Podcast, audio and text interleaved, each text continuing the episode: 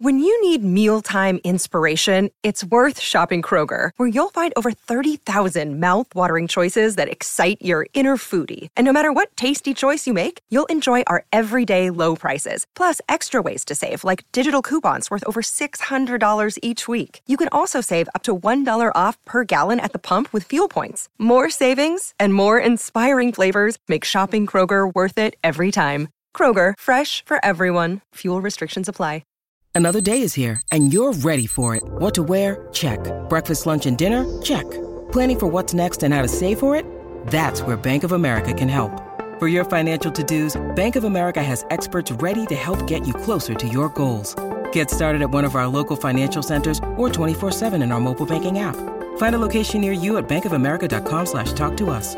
What would you like the power to do? Mobile banking requires downloading the app and is only available for select devices. Message and data rates may apply. Bank of America and a member FDIC.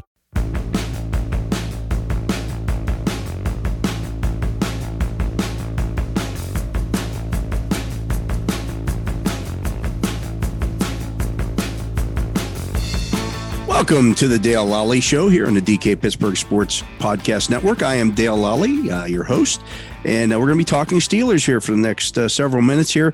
Uh, of course, the Steelers now a week out from the NFL draft, and you know a, a lot of people uh, looking at this draft and saying, "Well, you know, I like the Kenny Pickett pick, and they did well with the wide receivers, and we'll see what about DeMarvin Leal." Everybody's questioning the Connor Heyward pick in the sixth round, and I don't know that I get the questions about that pick because they didn't take Connor Heyward simply because he is Cam Heyward's brother. That's not the way the Steelers operate. Yes, I know they have some brothers on there. That's a it's it's certainly something that is a bonus for a guy uh, that, that, you know, hey, we got the got the brother there, so you know a little bit more about that guy than you would maybe in someone else. So you have a you know their upbringing, you know their background, those kind of things. I get it. But the Steelers didn't draft Connor Heyward in the sixth round simply because he is Cam Heyward's brother. Not the case. They have a plan for Connor Heyward. And I know people are going to look at that and say, well, the plan would be to, to replace Derek Watt. I don't think that's the case either. I think the way the Steelers are looking at this is there's a good chance that both of those guys are on the roster in 2022. And here's why. When the Steelers sent one of their coaches out to talk about the Connor Heyward pick after after they had selected him, they sent out their tight ends coach. They didn't send out a running the running backs coach. They didn't send out well, they don't have a fullback coach, but they sent out their run their tight ends coach because they see Connor Heyward fitting in right away as a tight end. And so when you start looking at how Connor Heyward can make this roster, look at him as a tight end. That's what he played in college. Now I get it. He's undersized to play tight end in the NFL. He's 5'11, 233 pounds. But he can do a lot of tight end stuff. If you watch the tape of Connor Heyward at Michigan State, you'll see a guy who played a lot of different positions. He was a running back, he was a tight end, even lined up outside the numbers as a wide receiver at times, things like that. Um, you know, so he can do a lot of different things. So the battle for Connor Heyward to make the roster, in my opinion, is not with Derek Watt. The battle for Connor Heyward to make the roster is with Kevin Rader and Jace Sternberger. That's what you're looking at. So can he be their number three tight end behind Pat Freiermuth and Zach Gentry? Absolutely. Especially because the number the main job of the number three tight end is to play special teams. And so that's what you're looking at there. You're looking at a, at a guy who eh, can he play? Can, a, is he a better special teams player than Kevin Rader or Jace Sternberger? Well, Rader's pretty decent at it. He's got a, a you know a, at least a bit of a track record there. Sternberger has none. Sternberger was a third round pick as a receiving tight end by the Green Bay Packers. So Heyward already has a leg up on those. He's a football player, first and foremost. So that's how you got to look at this. If he makes your roster better, you take him.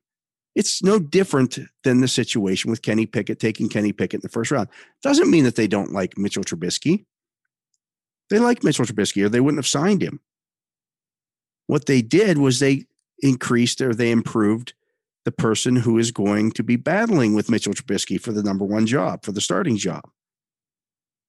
It would have been Mason Rudolph and Mitchell Trubisky fighting for the number one job. Now, instead, it's going to be Kenny Pickett and Mitch Trubisky fighting for the number one job. They feel like Pickett is the better prospect. So that's what you have to look for. Look at that's how you have to look at that. People have also asked a lot. Well, why did they take Chris Oladokun in the seventh round? Why take another quarterback after you already took one in the first round? That's exactly why you had to take another quarterback in the seventh round.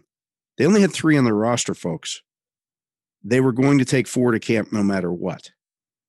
Oladokun essentially replaces Dwayne Haskins on your roster. They would have been more than happy to take Dwayne Haskins to camp as their number four quarterback. And potentially he beats out Mason Rudolph for the three spot. That would have been the battle. And it probably would have come down potentially to money there. Um, in this situation, with the Steelers having signed a quarterback and then also drafted one in the first round, if you were an undrafted rookie free agent quarterback, are you going to want to sign with the Steelers? I realize there's only so many of those jobs out there, but you're probably going to have other offers. So they would have been scraping the bottom of the barrel to get a quarterback to come in and be their number four guy. And in that situation, let's say you got the 19th best undrafted rookie free agent quarterback. Okay. Has he ever lined up under center before? Then you got if he hasn't, you're gonna have to teach him how to do that. Does he understand the concept of a pro offense? If he doesn't, you're gonna have to teach him how to do that. And that's time that you can't afford to spend on a rookie quarterback, an undrafted rookie quarterback, when they've got to spend so much of their time getting Mitch Trubisky and Kenny Pickett ready to start the season. They can't be spending a lot of time with an undrafted rookie quarterback, showing him how to take a center snap exchange, teaching him how to read a defense. They needed somebody that could step in and perhaps do that right now. And Oladokun fits that mold. He's been he played with three different colleges and played right away. So he's obviously a pretty smart guy. And so they saw something there that was more that that was better uh, a better fit than say taking an offensive lineman with the 241st pick. Was that offensive lineman pr- likely to make the team? Probably not. Because when you look at the, you know the, what they have on the offensive line, they've got 11 guys on their roster right now who've played NFL snaps. Maybe 12. It might be 12. 12 guys who played NFL snaps. So as an undrafted rookie free agent or seventh round pick on the offensive line going to make your final roster? Probably not. So you take the guy who's going to, to provide you with the most beneficial uh, things to make that work. And if that means, hey, your, your coaching staff doesn't, your your quarterbacks coach, your offensive coordinator don't have to show your your your undrafted rookie free agent quarterback how to line up and take a snap, or how to properly you know, lead a, you know, throwing out and things of that nature, do a seven step drop, all those things, then that's, that's time that's better spent on the guys who are going to be your starting quarterbacks. That's why they took Chris Oladokun in the seventh round. They didn't want to waste a bunch of their time working with a guy who probably isn't going to make your roster. The other benefit of that is, well, now you're, you know, you get a better look at your end of the roster receivers. Again, if you got some some guy there who who really just isn't very good, are you really getting a look at those, you know, end of the roster receivers, those tight ends? Can you get your offense lined up properly? Uh, you know, is he dropping uh, snaps all the time? Nothing drives coaches more crazy than those kind of things. If you can't execute the offense, because it affects everybody else around them. That's why that position is so important. So that's why they used a seventh round pick on another quarterback. So they could get those things done, make sure they got those things done. Make sure you get the looks at your offense that you need to get done. And, and, and you need things you need to see from your offense when you're in those training camp like situations.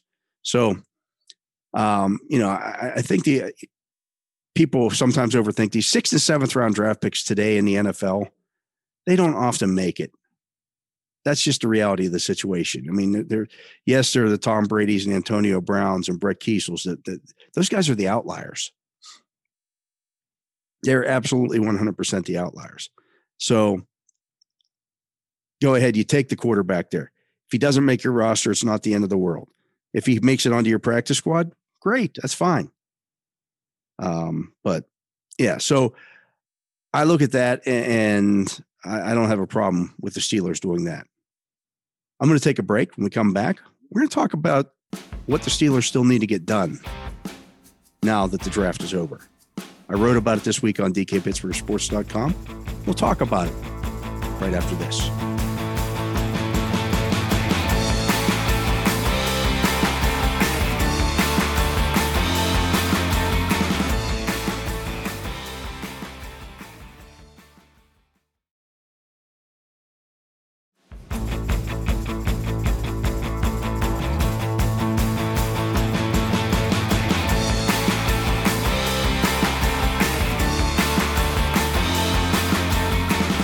Welcome back. I am Dale Lally. You're listening to the Dale Lally Show here on the DK Pittsburgh Sports Podcast Network. Um, I mentioned that before the break at the, the Steelers roster, while looking better now than it did a week and a half ago before the draft, uh, still has a, a, couple of holes that that I would like to see get filled here. Um, eh, you know, I'm looking at running back. I'd like to see perhaps maybe an upgrade there at the uh, at the running back position the Steelers did sign Mateo Durant and Jaylen Warren as undrafted rookie free agents after the draft. Durant's interesting. Um, you know, he's a four or three eight guy, rushed for twenty two hundred yards at at at, uh, at Duke. Um, you know, but can he really be a guy that pushes Benny Snell or Anthony McFarland off the roster? Well, we'll see. I mean, that's what that's what training camp is for, and that's a position where you can find those guys. But to me, I'd rather see I'd rather see them go out and get a veteran guy. Um, you know, I, I honestly think that you need something better behind Najee Harris. And, you know, Benny Snell's a good special teams player. He's a capable running back. He's not going to scare anybody. Um, he can get you in and out of a game. Maybe you win a game with him at running back, uh, but it's not going to be easy. Anthony McFarland to me is a complete Question mark. I don't know. I don't know what he is. They had a plan for him last year in training camp. They were lining, uh, you know, having him on the field at the same time as Najee Harris. You'd see them both split out wide, and one of them would motion into the backfield. Didn't know which one it would be. There's a value there, but he hasn't been able to stay healthy. Some of that's his own fault. I think he might be the only guy on the roster from last year that was still unvaccinated. And we saw he missed games during the season because of that. Also had a knee issue. That's been the, the, the you know that's been the problem for him throughout his career. So I'd I'd like to see them at least bring in some competition for him and, ma- and make that a veteran guy.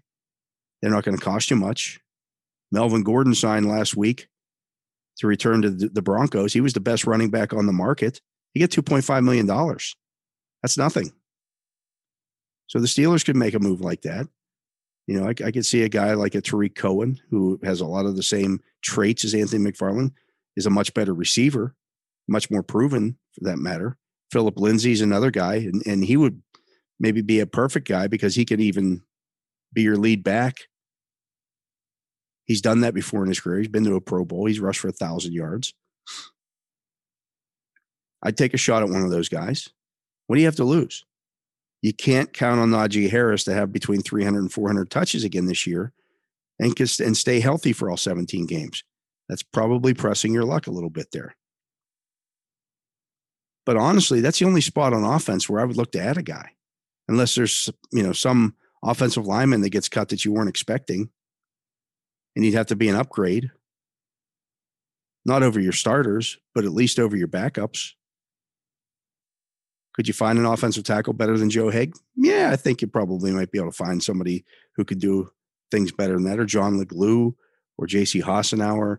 You know, a lot of these guys that they have, Chaz Green, uh, you know, some of these end of the roster offensive linemen that they have, yeah, you could find some guys that might be better than that. The other position I would look at might be cornerback. And that might be surprising to some people. Why not? Why not outside linebacker? Well, Genard Avery plays outside linebacker and has done it at a you know consistent level in the NFL. He can play inside or outside. I think you'll see him outside, uh, you know, to start the season, at least to start training camp. They'll get him worked in there, and he can give you some pass rushes off the edge. You also have John Simon on the roster. And this is a guy, he's 32 years old. He's been around the block a few times, but he started a bunch of games in the NFL. He's got more than 20 career sacks. Again, can get you in and out of games. It's not great. And then you still have Derek Tuszka on the on the roster as well. And I think there's some upside there with Tuszka. I think he's just scratching the surface there. So they got some possibilities there. They they signed Tyree Johnson as an undrafted free agent as well at that position. So I think they might be okay there. Obviously, if TJ Watt goes down, you're not replacing him anyways. Not with anybody of any kind of note. Uh, you know, who's who's going to be anything close to TJ Watt. But cornerback to me, I look at and, and I, you know, it's Cam Sutton, Arthur Maulet, um, Ahkello Witherspoon, Tre Norwood, Justin Layne.